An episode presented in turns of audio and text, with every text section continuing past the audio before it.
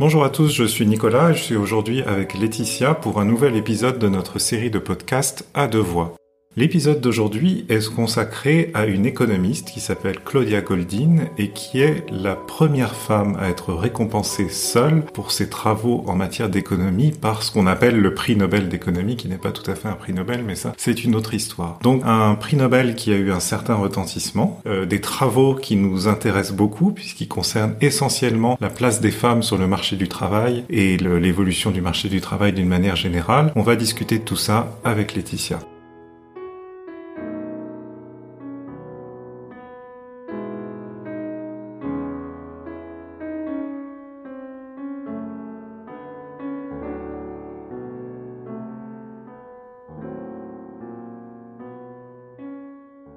Alors, Laetitia, rappelle-nous un peu l'histoire euh, euh, assez vite dite de, des femmes et du prix Nobel d'économie.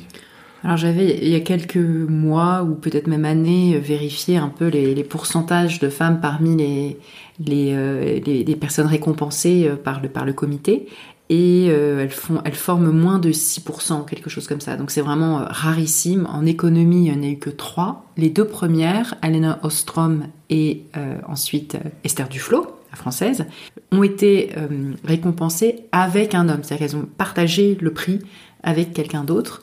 Et donc, comme tu le disais, Goldin est la première à avoir un prix à elle sans avoir à partager le morceau avec quelqu'un d'autre. Oui, étant précisé, j'y faisais allusion dans l'introduction que le prix Nobel d'économie n'est pas tout à fait un prix Nobel. Il y a le, les prix Nobel de la paix, de littérature, etc., de physique, de chimie qui sont euh, remis par, euh, par euh, en, en, en, mémoire d'Alfred Nobel qui a fondé tout ce dispositif hein, qui perdure jusqu'à nos jours.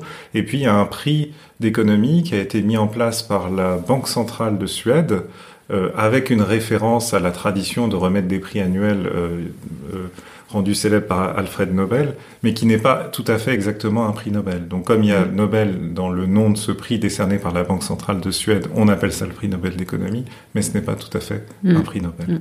Alors la troisième femme à recevoir un prix Nobel d'économie, pour faire court, euh, la première femme à le recevoir seule, et en plus pour des travaux qui concernent la place des femmes sur le marché du travail. Oui, parce que jusqu'ici, les sujets qui touchaient à la place des femmes sur le marché du, du travail ou la place des femmes tout court sur les marchés, quels qu'ils soient, étaient considérés comme des sujets de niche. Donc c'est une manière euh, de, de, dire aussi que ce sujet est un sujet central, qu'il concerne plus de la moitié de l'humanité et que il est absolument, ça lui donne un caractère d'universalité plutôt qu'un sujet niche concernant euh, une sous-catégorie de la population. Oui, à ce sujet, et pour bien rappeler à quel point ça, éveille peu l'attention ou l'intérêt de, de ceux qui prennent la parole ou qui prennent la plume, on a cet exemple ou cette expression euh, assez fréquente quand on parle de science-fiction pour expliquer que les romans de science-fiction ne prédisent pas l'avenir dans toutes ses dimensions. Par exemple, dans tous les, beaucoup de romans de science-fiction, disons du milieu du XXe siècle, avaient prévu euh, quelque chose qui ressemble à peu près au smartphone d'aujourd'hui, c'est-à-dire une sorte d'ordinateur qu'on emporte toujours avec soi et qui nous permet de rester connecté, de passer des appels vidéo, etc. Par contre, euh, aucun euh, écrivain de science-fiction n'avait prévu euh, un phénomène qui a eu une, des conséquences majeures sur l'humanité et sur le développement économique d'une manière générale, qui est l'arrivée des femmes, euh, l'arrivée massive des femmes sur le marché du travail. Et y compris à des postes de pouvoir, pas seulement au poste de secrétaire. Exactement.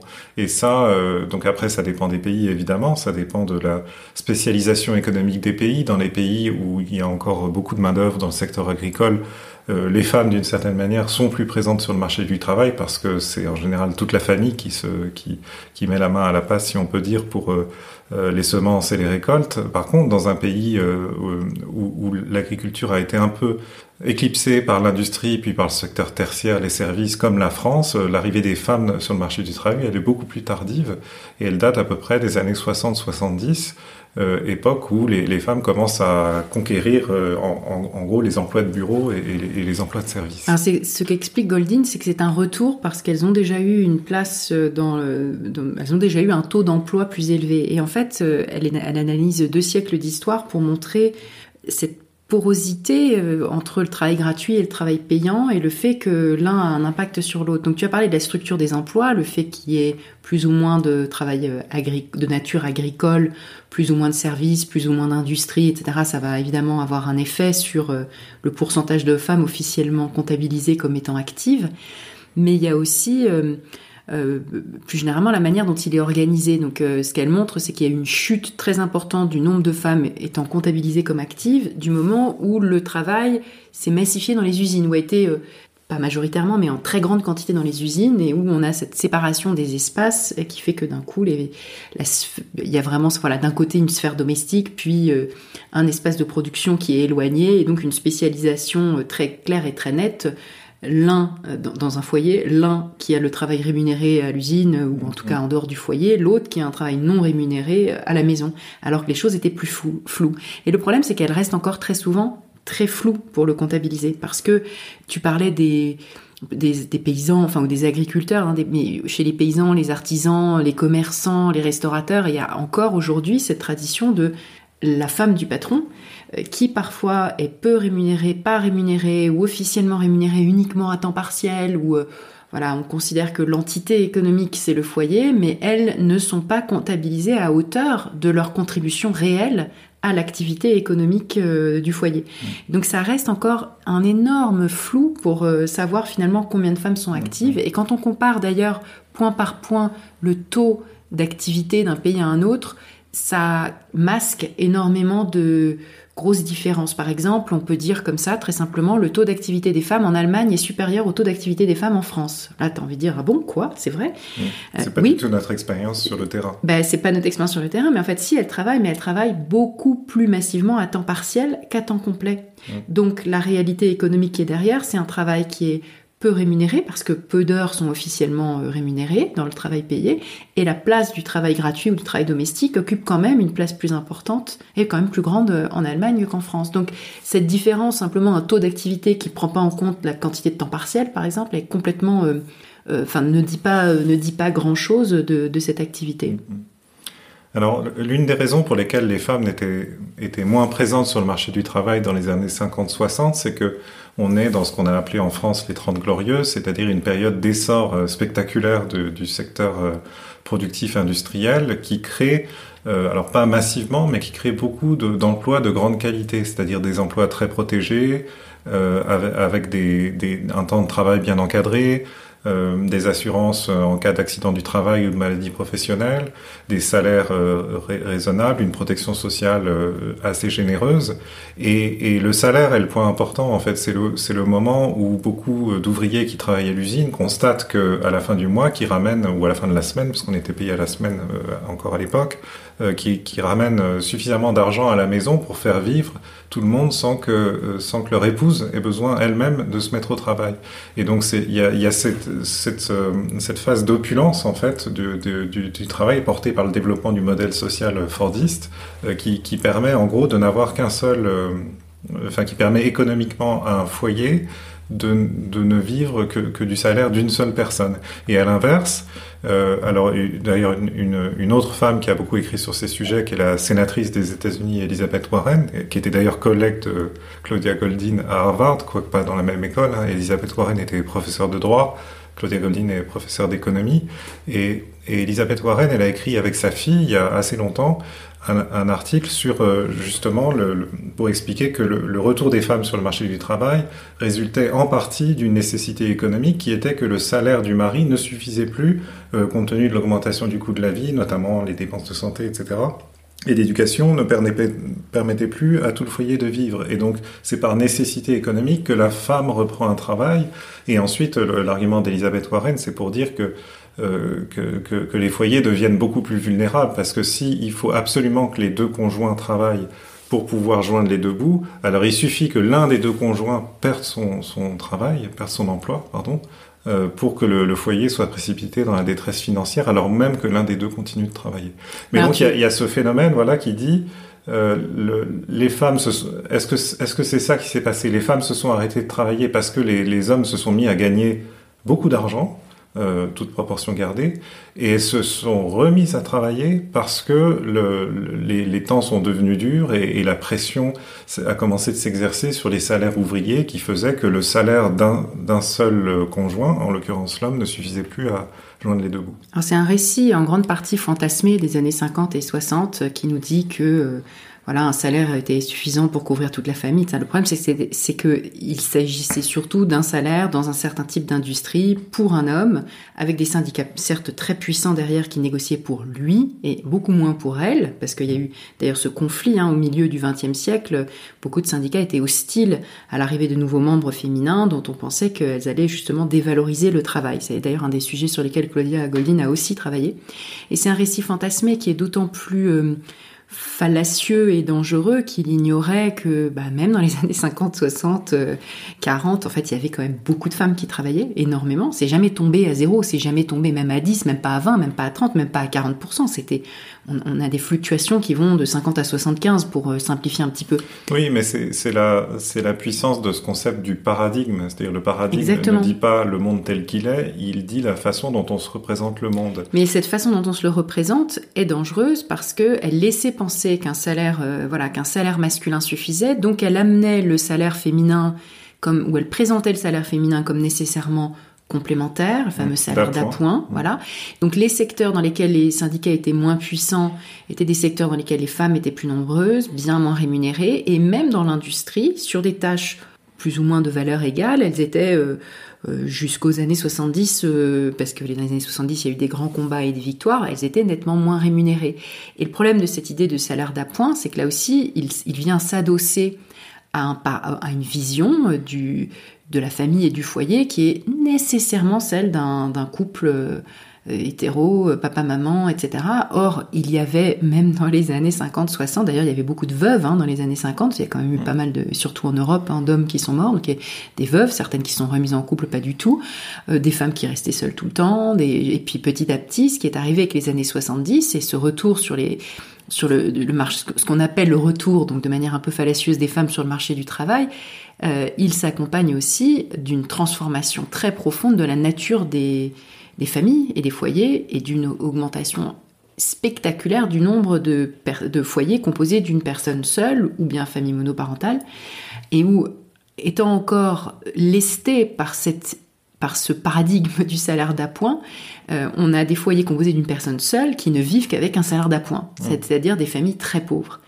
Et donc derrière, quand on gratte ce, paradigme, cette vision, on voit qu'il y avait déjà ça en fait dans les années 50-60, c'est-à-dire que les foyers composés de personnes seules, de mères seules, veuves ou pas, étaient souvent très très pauvres, et que derrière l'idée qu'un salaire euh, suffisait pour toute une famille, finalement on avait cette, cette vision centrée sur l'industrie et centrée sur un certain type d'emploi qu'on a considéré comme étant le seul qui vale et qui vaille, et, euh, qui était celui d'un homme en effet. Donc, euh, en fait, ça, voilà, ça masque beaucoup de grosses différences. Alors, si, on revient aux travaux de Claudia Goldin, euh, quand on parcourt un, résumé de ses travaux, on s'aperçoit qu'elle a travaillé sur l'éducation des femmes, on s'aperçoit qu'elle a travaillé sur les, facteurs contributifs à l'émancipation des femmes qui leur a permis de comme la euh, reprendre leur liberté en mm. quelque sorte euh, d'aller travailler comme bon leur semblait. elle travaille aussi sur le rôle des femmes dans le développement économique pour ce qui concerne les pays émergents. Est-ce que euh, et, donc elle offre une, en fait une vision euh, beaucoup plus contrastée. Hein. C'est pas une, c'est pas, c'est pas un récit qui est le même dans tous les pays ou à toutes les périodes de femmes qui se sont absentées du marché du travail et qui y reviennent. C'est un, c'est, un récit qui qui prend des reliefs particuliers en fonction bah, de, de, des valeurs, de la culture, du, du degré de développement économique. Alors qu'est-ce qu'on peut euh, Qu'est-ce que ça nous apprend, euh, son travail sur ces comme nuances Comme elle a, travaillé euh, près, près d'un demi-siècle, finalement, ça vient récompenser près d'un demi-siècle de travaux qui, comme tu dis, euh, ont couvert un champ de un champ assez vaste en fait et qui est résumé à ça à la place des femmes sur le marché du travail alors qu'en fait elle a même travaillé sur les questions la question raciale aux États-Unis et c'est très ancré dans la réalité américaine aussi parce que tous les, les travaux sont faits sur des des, des, études euh, vraiment très ancrées sur le territoire américain, même si, comme tu dis, elle a fait des, des incursions euh, dans d'autres euh, d'autres univers culturels. L'une des choses, enfin l'un des éléments principaux qu'on a retenu et qu'on a mis en avant, c'est la question de ces explications ou ces analyses sur ce qui cause les inégalités femmes-hommes, les inégalités de revenus au travail entre les femmes et les hommes. donc même s'il y a eu d'autres sujets, on en a évoqué quelques-uns. Et là, ce qui est, bah, ça rejoint, c'est pour ça que je connaissais son nom, hein, parce que j'avais j'avais croisé à plusieurs reprises dans mes, mes lectures sur le sujet de la, de la pénalité maternelle, de, du, du, de l'impact du couple sur les inégalités de revenus, donc du couple hétéro sur les inégalités. Et euh, ce qui est intéressant, c'est que en fait, il y a trois types d'explications qui sont généralement données pour expliquer les inégalités de revenus. La première, c'est euh, la discrimination. Alors euh, la discrimination, c'est de dire qu'il y a euh, des biais conscients, inconscients, une volonté délibérée de moins les payer, de dévaloriser leur travail, etc. C'est une réalité, mais pour Goldin, c'est relativement, ça explique une part relativement faible des, inégalités de revenus. Deuxième type d'explication, c'est ça concerne les les métiers qu'elles exercent qui sont eux-mêmes moins valorisés, moins rémunérés, etc. Donc en gros, les, choix d'orientation, voilà, une spécialisation. Euh, entre les métiers. Et c'est quand on dit, ben oui, mais c'est les choix d'orientation. Et on voit que derrière, à chaque fois, il y a d'ailleurs des, des choix de politique publique euh, pour lutter contre les inégalités qui sont pas les mêmes. Hein. Dans la première, mm. première euh, catégorie de, d'explication, on va se focaliser sur la discrimination, donc les, les campagnes de sensibilisation, les messages, les symboles, les rôles modèles, voir euh, la place des femmes dans les instances de pouvoir, le pourcentage de femmes au COMEX, au poste de direction, au conseil d'administration, etc. Donc ça, c'est ce genre de choses qu'on en tire. Deuxième élément d'explication, on en tire euh, euh, des euh, on en tire l'idée qu'il faut absolument pousser les femmes à aller vers des métiers plus rémunérés, mieux plus rémunérateurs, ou euh, qu'il faut lutter sur la rémunération des métiers moins valorisés. En gros, il y en a un qui est de droite et un qui est de gauche, hein, si je schématise un peu. Et puis la troisième type d'explication, qui est beaucoup plus intéressant, c'est justement cette fameuse porosité entre travail gratuit et travail, euh, et travail rémunéré, qui est de dire que même quand elles font un même travail, même quand elles sont cadres, elles vont subir cette fameuse pénalité maternelle, c'est-à-dire voir leurs revenus chuter manière très forte avec l'arrivée du premier, puis surtout encore plus du deuxième enfant, parce que tout d'un coup, c'est une spécialisation à l'intérieur du foyer où euh, euh, le poids de, des, charges, enfin des tâches parentales, de la charge domestique, de, la gestion du foyer, etc., est tel que ça va déséquilibrer, euh, déséquilibrer les choses pour les femmes et les pousser à se à se retirer euh, du travail rémunéré au moins en partie. C'est-à-dire soit passer à temps partiel ou au 4 5 e Les 4 5 e c'est, ça fait partie de ces, de ces choses qui paupérisent quand même assez durablement, parce que ce n'est qu'un cinquième, mais un cinquième c'est beaucoup, c'est déjà 20%. Mmh, mmh, si mmh. en plus les 4 5 e restants sont aussi moins rémunérés, on est déjà sur du un tiers. Euh, c'est les femmes qui euh, vont euh, éventuellement allonger leurs congés pour pouvoir rester avec leurs enfants plus longtemps, donc avoir des congés euh, parentaux beaucoup plus longs, ou bien qui vont refuser une promotion, ou alors on ne leur propose pas d'ailleurs, sachant les responsabilités familiales qui sont les leurs, on va se dire bah c'est pas le moment. Donc des deux côtés, euh, voilà, moins de moins de promotion, moins d'avancement.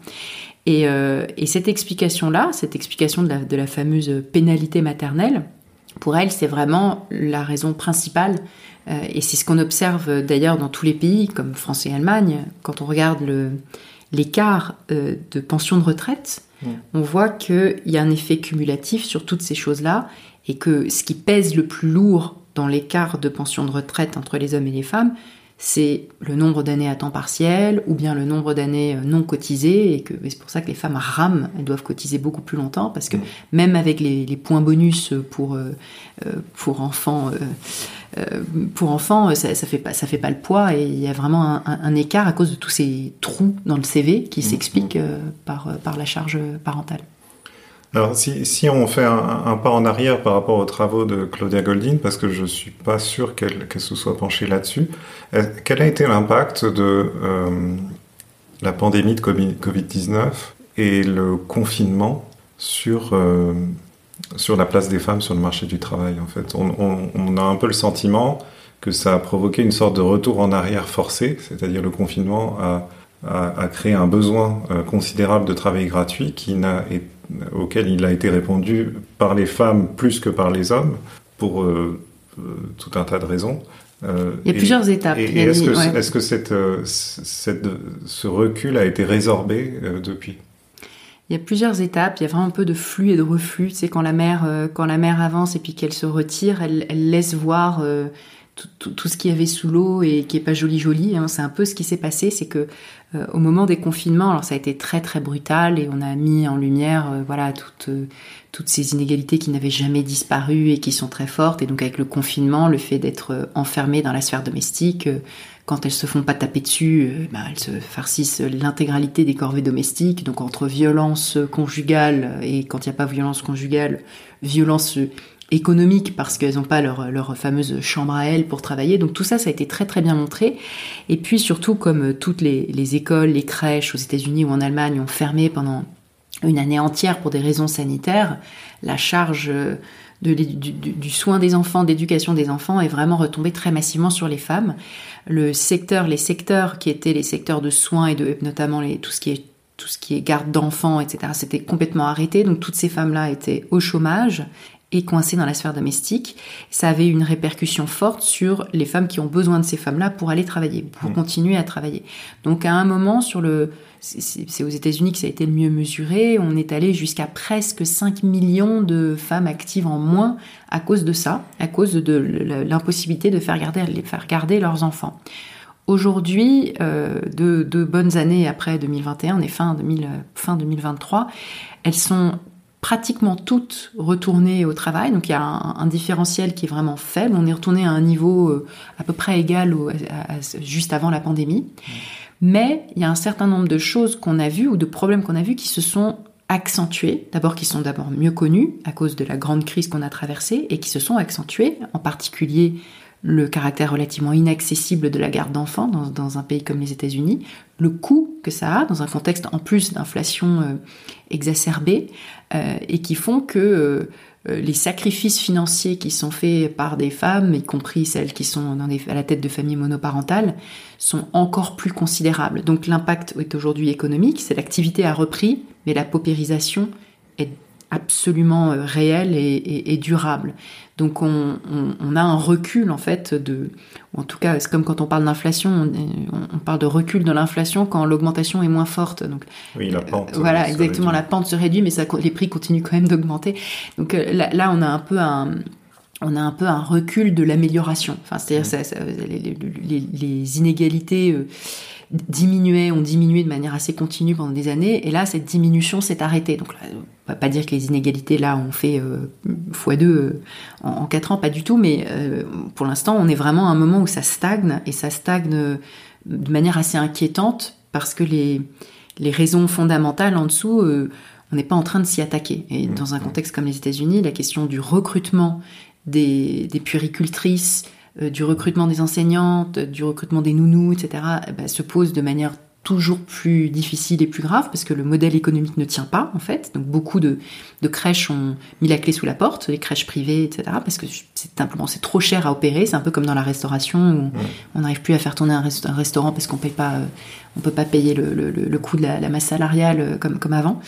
Donc donc ça ces fondamentaux là ils sont très forts et, et, et ce que j'observe moi c'est que peut-être en comme un backlash ou comme un retour, on a un, nouveau discours euh, ou un nouveau récit euh, de euh, qui réactualise un peu ce que tu disais sur Elisabeth Warren, de bon bah ça n'en vaut pas vraiment la peine. donc, par exemple, il faut, préciser qu'Elisabeth Warren n'est pas du tout. Ah non, elle n'est pas du tout anti, elle est pas du tout antiféministe, mais elle disait. de gauche, très, très, non, non, très elle, engagée. Elle, critique le salaire d'appoint, en fait, l'idée du salaire d'appoint. Elle, elle, critique la fragilité du salaire d'appoint. Mmh, mmh. Exactement. Mais donc on, a euh, plus que jamais des, comptes euh, Instagram, TikTok, etc. qui valorisent euh, les fameux tradwives, des choses comme ça. Hein. on n'avait pas ça de manière aussi massive en 2019. Donc là, il y a vraiment peut-être clairement un effet de la pandémie de, retourner. Il y, a, il y, a une sorte de contrainte pour les femmes à abandonner leurs emplois rémunérés pour revenir entre guillemets à la maison et et, certaines en font une façon de se consoler, euh, voilà, euh, en, en, le mettant en valeur. Voilà, mais comme dans les années 50, hein, c'était relativement valorisé. donc, euh, en termes d'attente de genre Et euh, on, est, on, est, on est de retour dans un contexte qui est quand même beaucoup plus conservateur, beaucoup moins favorable, évidemment très polarisé aussi, avec beaucoup de, beaucoup de guerres, mais euh, de guerres culturelles, pardon, je vais pas, pas employer le mot guerre euh, dans le vide là. Euh, en tout cas, euh, j'ai l'impression que que ce soit en France ou en Allemagne, c'est un sujet qui de nouveau fait l'objet comme si, de, quasiment de débats en fait Mmh, mmh. sur euh, Pour ou contre le travail voilà quasiment. Enfin c'est c'est voilà c'est un peu un peu le retour aux années 50.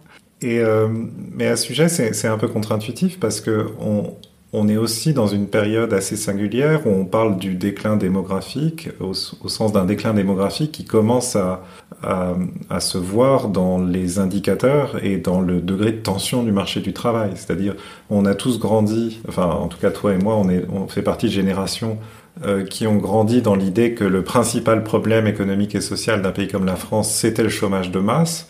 Et aujourd'hui, alors le chômage existe toujours malheureusement parce qu'il y a des gens qui sont restés si longtemps éloignés de, de l'emploi qu'ils ont du mal à reprendre un emploi quand on leur dit que ça y est, il y a plein d'emplois non pourvus.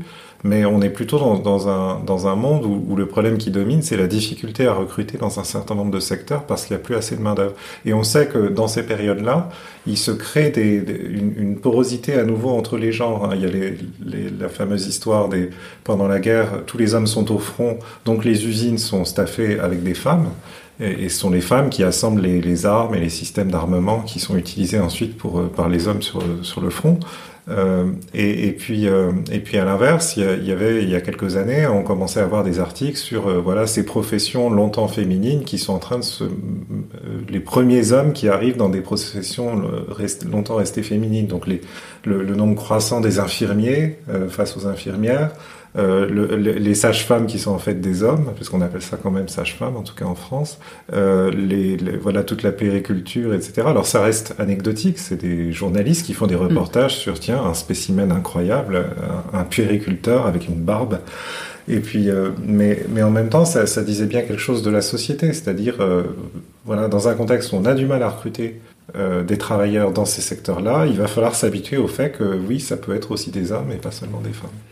Et dans un contexte où on a du mal à recruter, on est très loin de l'époque du chômage de masse où on parlait de partager le travail et de réduire le temps de travail, etc. Et là, c'est peut-être un, sujet qui est très proche aussi des travaux de, de, de Claudia Goldin, c'est que dans ce contexte-là de tension, on a euh, des gens qui font énormément d'heures, et ces gens qui font énormément d'heures, hein, les 60, 70, 80 heures par semaine de travail, euh, ce que on appelle, enfin c'est une journaliste de, de, américaine qui avait appelé, appelé ça dans, dans, le New York Times, euh, Claire Kane Miller, qui avait appelé ça les greedy jobs, les emplois avides, ceux mmh. qui exigent de toi un sacrifice total de ton temps et qui fait que tu ne peux pas les exercer si tu n'as pas tout le soutien qu'il te faut pour euh, reproduire ta force de travail. Si oui. tu as des enfants à charge, c'est pas possible, tu peux pas faire un greedy job ou alors il faut que tu aies des domestiques, etc. Donc c'est quand même possible, ou pas d'enfants. Oui. Euh, et, euh, et des gens qui ont énormément de temps partiel, de, ou euh, des emplois avec des heures euh, voilà éparpillées dans la journée, des trajets euh, qui sont pas forcément rémunérés, donc des emplois du temps pourris, des, des, mmh. des, des voilà une organisation de leur travail. Oui, un greedy que... job, c'est pas seulement un, un, trader qui, enfin pas, pas un trader, mais un banquier d'affaires qui travaille jour et nuit sur des gros deals et qui gagne beaucoup d'argent. Ça peut être aussi un remplaçant, un TZR dans l'éducation nationale qui euh, alors non parce que alors, oui alors ce que tu dis là c'est que tous les jobs sont tous les jobs à temps plein sont greedy et c'est exactement mmh. ça euh, dont, on, dont, dont, on pourrait parler mais euh, non la définition du greedy jobs de Claire Kane Mella c'est que tous les emplois qui correspondent à la réussite qui sont les mieux valorisés qui sont les mieux rémunérés qu'il s'agisse des euh, chirurgiens des banquiers d'affaires des consultants ou des euh, salariés de, de, de start-up en croissance ou des gens qui travaillent dans l'immobilier ou que sais-je, euh, ils se vantent de faire beaucoup d'heures. Oui, c'est bien vu, c'est valorisé. Voilà, c'est valorisé et parfois c'est attendu. De travailler tout le temps. Et c'est attendu. Enfin, il y avait eu cette euh, euh, quasi blague, mais pourtant toute réelle, chez Goldman Sachs, où on disait qu'on était passé de 70 à 60 ou de 80 à 70 heures par semaine, belle réduction du temps de travail. Enfin, c'est vraiment une réalité dans le monde du conseil. D'ailleurs, c'est tout un vrai sujet. Les cabinets d'avocats. Les cabinets d'avocats, oui, j'avais oublié les avocats, exactement. Et donc tous ces, ces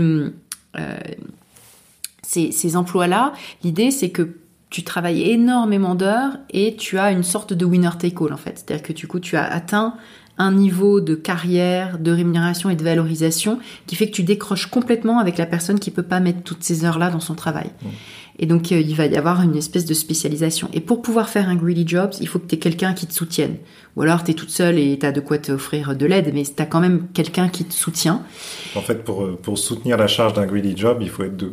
Ben voilà, en gros, il faut être deux ou un et demi, euh, mais il faut exactement. Et, et c'est ça le, le, le, la grande analyse qu'elle fait. Elle dit et que Claire Kane Miller, la journaliste, faisait aussi, c'est-à-dire que ça, ça reste beaucoup moins accessible à des femmes, ce type d'emploi, en supposant qu'il n'y ait aucune discrimination et qu'on veuille bien recruter les femmes autant que les hommes à tous les postes, ce qui n'est pas le cas, mais en imaginant elles, même elles en peuvent imaginant même pas ça, franchir la première marche. elles franchiront pas cette marche-là parce que ayant des enfants ou ayant ou étant aidantes, ayant euh, d'autres personnes à charge, ayant euh, ou simplement ayant euh, un, à un cœur, conjoint qui travaille déjà. un beaucoup. conjoint qui travaille déjà beaucoup, donc il faut bien s'occuper quand même du foyer, même sans enfants. Il y a quand même des choses à faire où euh, simplement le, le soutien que tu lui apportes euh, est déjà représente déjà une, une, une espèce d'investissement chronophage aussi. De dire je te Mm. soutiens, je te soutiens, c'est pas juste des paroles en l'air, c'est tu vas faire des tas de petites choses, des petites attentions pour que cette personne puisse euh, être au top dans son travail. Et, euh, et donc elle dit ça, euh, bah ça c'est la, la- le, le- le problème principal. Ce qui l'étape suivante là en termes de, de réflexion, c'est de réflexion sur les outils pour faire baisser les inégalités, c'est de faire baisser cet investissement horaire au travail. Réduire le temps de travail est un est un outil euh, fondamental.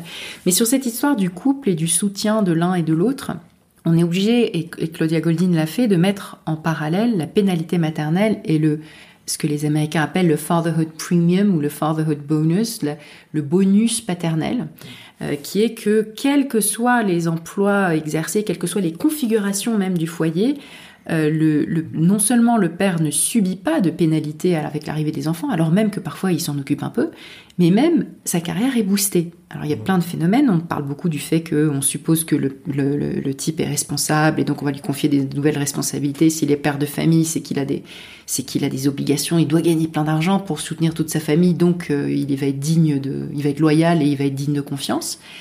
Mais c'est pas seulement ça, c'est aussi que euh, c'est aussi que son conjoint, sa, famille, le, porte en fait, le porte et l'élève beaucoup plus haut. Et ce qui est fou, c'est que même dans les foyers dans lesquels euh, la femme gagne plus que l'homme, dans les couples hétéros dans lesquels la femme gagne plus, en France, il y a quand même 25% des couples. C'est quand même intéressant, c'est pas rien 25%, c'est 1 sur 4 où la femme gagne plus. Même là, euh, souvent, il y a une espèce de phénomène de compensation où la, la femme va encore plus soutenir, faire encore plus de, de corvées domestiques, Pour s'excuser de gagner plus pour que son s'excuser de gagner plus. Alors, je te parlais euh, il y a quelques jours là de ce film que j'ai eu, euh, j'ai envie de dire, la malchance de voir parce qu'il m'a déprimé, un, un film sur Netflix qui s'appelle Fair Play, qui vient de, de sortir, qui est en ligne et qui raconte l'histoire d'un jeune couple de, traders dans une grande banque. Les deux ont le même niveau de carrière, ils sont tous les deux ultra ambitieux, ils ont les, les dents qui rayent le parquet, ils sont, ils gagnent plein de sous, ils sont, ils, ils pensent qu'à ça, rien d'autre ne les intéresse, ils sont ultra fiers l'un et l'autre, et, euh, et ils se, ils, ils se fiancent en- en- en- dans le plus grand secret puisqu'ils travaillent dans la même banque et que le- les relations sont pas, euh, c'est pas, c'est pas ils sont pas tout à fait censés être en couple, euh, euh, c'est contre le- le- les politiques de l'entreprise, donc ils font attention. Et euh, il y a une rumeur qui court selon laquelle le, le, le, bonhomme va être promu et la, sa, sa, conjointe, sa future femme, lui annonce qu'elle a entendu cette rumeur et elle lui annonce avec une grande excitation et joie, genre bravo, c'est génial, je, suis vraiment très contente Très admiratif. très admirative et puis elle, le- pousse, elle le soutient et elle, le- elle, elle a l'air, ou en tout cas elle donne l'apparence et elle lui, renvoie bien le message qu'elle le soutient et qu'elle est contente pour lui et que c'est formidable. Manque de peau pour lui, en fait, c'est elle qui est promue.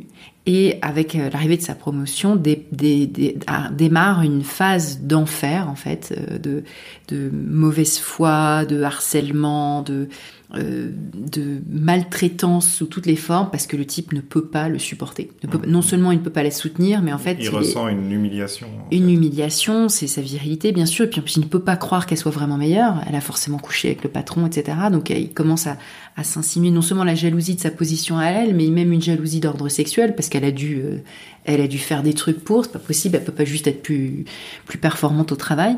Et euh, donc c'est une espèce de, thriller psychologique euh, assez, assez insupportable parce qu'on voit bien que c'est absolument impossible. Et hélas, ça ne pourrait être qu'un salaud exceptionnel. Mais quand tu regardes les statistiques de Mythique, qui sont quand même des grosses statistiques, euh, tu vois que encore aujourd'hui, le nombre de partenaires potentiels d'une femme qui gagne bien sa vie est bien inférieur à la réciproque.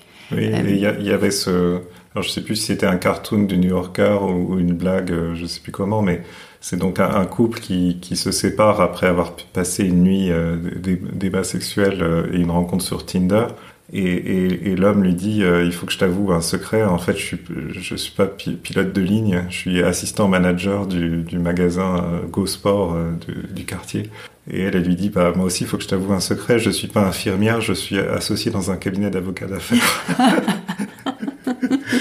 et donc ils ont tous les deux euh, chercher à se conformer à, à l'image que l'un se faisait de l'autre, c'est-à-dire pour elle, enfin pour lui, euh, il, pensait devoir être un, voilà, un pilote de ligne, c'est-à-dire quelqu'un qui fait un métier très reconnu, très très excitant et, très bien payé. Et puis elle, au contraire, devant se rabaisser, à faire semblant d'être une infirmière alors qu'elle gagne beaucoup d'argent.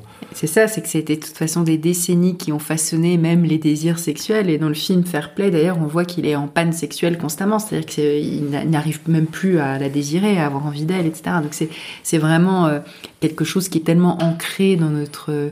voilà, dans les fantasmes, dans la, la, le, désir qu'on a ou qu'on n'a pas pour quelqu'un, que c'est difficile à éradiquer. Et là, c'est pas le genre de choses pour lesquelles il y a une mesure facile à prendre, qu'il suffit d'eux. Alors, à, ce sujet, peut-être, et pour conclure, euh, les, les, économistes prétendent pas avoir des solutions aux problèmes qu'ils mesurent et qu'ils documentent et qu'ils analysent dans leurs travaux euh, de recherche. Mais, l'économie, elle a cet avantage parmi les sciences sociales d'être euh, malgré tout très proche, comme un, cran juste avant la décision politique, au sens où ce qu'elle révèle permet souvent de dire bon bah on va prendre un certain nombre de mesures pour essayer de corriger ce que les économistes ont, mis, à, jour avec leurs modèles et, et, et leur analyse de, données. Euh, quelles sont les décisions de politique publique que pourraient nous inspirer les travaux de Claudia Goldin? Qu'est-ce qu'on peut faire pour euh, corriger les inégalités qu'elle a documentées, la pénalité maternelle qu'elle a mesurée, euh, toutes ces difficultés qui fait qu'on ne tire pas le meilleur de la main-d'œuvre sur le marché du travail aujourd'hui il y a des choses dont les entreprises peuvent s'emparer et des choses dont euh, les politiques publiques peuvent s'emparer. C'est ces deux niveaux collectifs qui sont les plus puissants. La première, c'est tout ce qui concerne la flexibilité et la baisse du temps de travail qui rend plus accessible euh, des, des, postes de réussite, des postes valorisés à des gens qui ont des caregiving responsibilities, qui, ont, qui sont aidants ou parents, donc parmi lesquels beaucoup de femmes. Ça, c'est la première piste, celle d'ailleurs, j'ai l'impression, à laquelle euh, Goldin croit le plus en fait. Hein. Vraiment, elle, a beaucoup écrit là-dessus hein, sur euh, euh, l'impact de ça, ce fameux même si le terme de greedy jobs n'est pas d'elle, le travail cupide, ça c'est vraiment exactement aligné avec cette idée-là. Donc ça c'est la première chose. Et ce qui est intéressant, c'est qu'on voit qu'il y a aujourd'hui aussi une, des mouvements, notamment autour de la semaine de 4 jours, etc., qui prennent beaucoup d'ampleur et qui vont dans ce sens-là. Et puis la deuxième série de mesures ou d'idées dont on peut tirer des travaux, c'est tout ce qui relève euh, des politiques publiques ou des services privés qui euh, soutiennent les femmes dans leur vie active, euh, qui soutiennent les femmes et les hommes, mais en l'occurrence davantage les femmes, à savoir des politiques de la petite enfance euh, qui prennent ça en compte, euh, des crèches accessibles, euh, gratuites, universelles, des écoles qui ne se terminent pas à 14h30 ou à 13h, comme comme c'est le cas pour l'école de notre fils. Euh, voilà, toutes ces toutes ces choses-là ont, ont des conséquences très facilement mesurables. Et tu as, tu as raison, l'avantage de l'économie en tant que discipline, c'est que même si on peut les critiquer énormément, ces, ces indicateurs ou ces, ou ces chiffres qui sont mis en avant, euh, paraissent beaucoup plus actionnables pour les personnes qui s'en emparent mmh, que des mmh. travaux de sociologiques, etc. Même si les chiffres, en fait, c'est du pipeau, hein, c'est tout autant du... Enfin, bref. Mais, euh, mais voilà, donc euh, en effet, moi je dirais que c'est les deux, les deux choses les plus, les plus évidentes.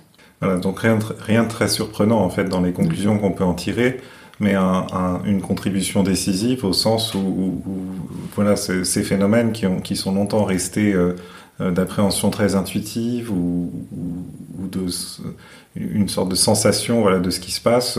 L'avantage de travaux comme ceux de Claudia Goldin, c'est de, de mettre tout ça en équation en fait et en chiffres et de, et de les, les, rendre objectivables et opposables dans, dans le débat public et vis-à-vis des décideurs de politique. Et l'avantage, c'est que le alors Nobel, même si c'est pas un vrai prix Nobel, peu importe, c'est quand même un ça a tellement d'autorité, ça a mm. tellement de poids dans le monde entier que les idées ou les voilà les travaux de ces femmes et donc les, idées qu'on en qu'on en tire euh, ne peuvent pas être ignorées. Euh, le fait qu'il y ait eu dans tous les médias, dans toutes les newsletters, etc. Des, des on a relayé euh, tout cela, c'est ça comment dire ça dissémine assez massivement des idées qui sont quand même qui sont quand même intéressantes, même si elles nous, ne, semblent, ne nous semblent pas à nous révolutionnaires, parce que on est d'accord avec, euh, avec tous ces travaux-là et ça nous semble pas un scoop.